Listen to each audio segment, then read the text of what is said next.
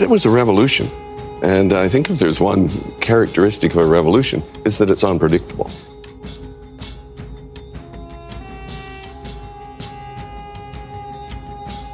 Almost every day there would be some sort of violent interaction on the streets.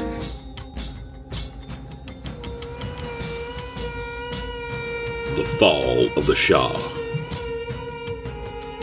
Good evening. A tearful Shah of Iran left his country today on a vacation from which he may never return. The thing that fears me from having been in those places is that the lack of really understanding what they might do. The Randal Wallace Presents podcast, special four part series on Jimmy Carter and the Iranian hostage crisis.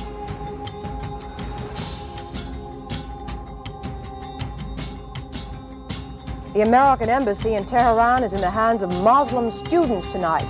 Spurred on by an anti-American speech by the Ayatollah Khomeini, they stormed the embassy, fought the Marine Guards for three hours, overpowered them, and took dozens of American hostages.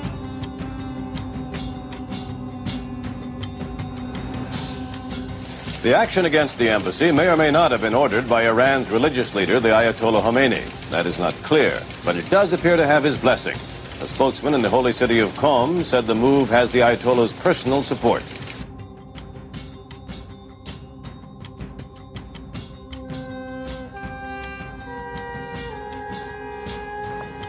This is Ted Koppel at the State Department. Since this crisis began, the U.S. government hasn't had a great deal of leverage in Iran.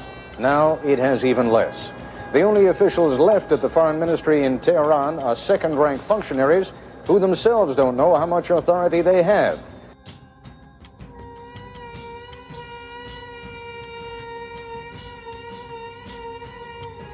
Six Americans had managed to sneak out of their embassy while it was being invaded.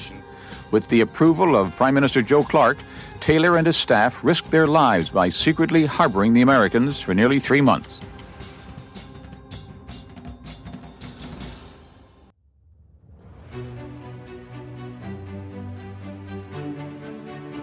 Starting next week, the season concluding four part special edition series Jimmy Carter and the Iranian hostage crisis.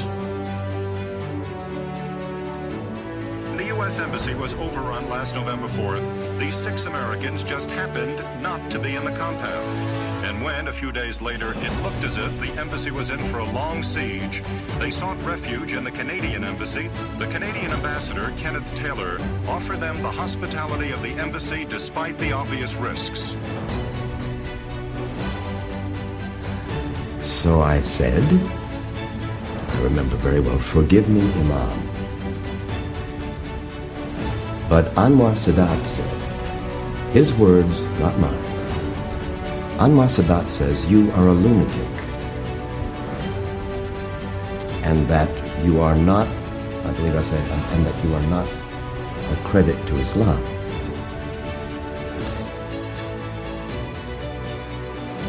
man who for 37 years was a friend of the United States should not be treated like a flying Dutchman who cannot find a port of call.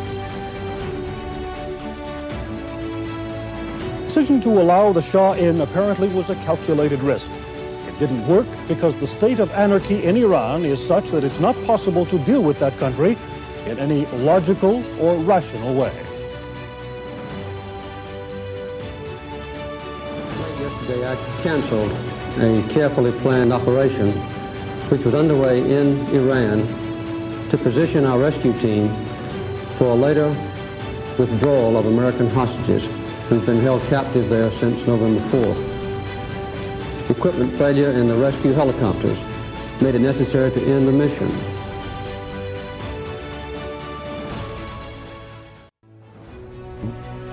President Carter was actually being challenged by Teddy Kennedy from within his own party. Uh, Kennedy was, was going to make a run for the presidency himself. And the fact that Jimmy Carter could show himself to be President of the United States, dealing with a national crisis that everyone in the country cared about, and everyone in the country did, they really wanted those hostages back. And, you know, tie a yellow ribbon around the old oak tree became not just an anthem. People were tying, that's when they began tying yellow ribbons around the old oak trees and telephone poles and mailboxes all over the country to bring those hostages home. 142 of the Iran hostage crisis. And the Shah's arrival in Egypt complicates efforts to free the hostages.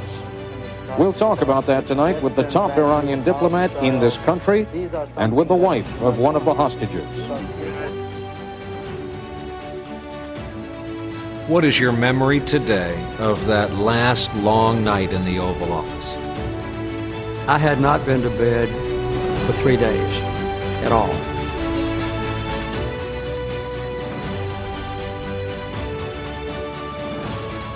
Some 30 minutes ago, the planes bearing our prisoners left Iranian airspace and are now free of Iran. And I, I would guess that's probably the, the single happiest moment of my whole life. I went out of office, but my hostages were free and safe.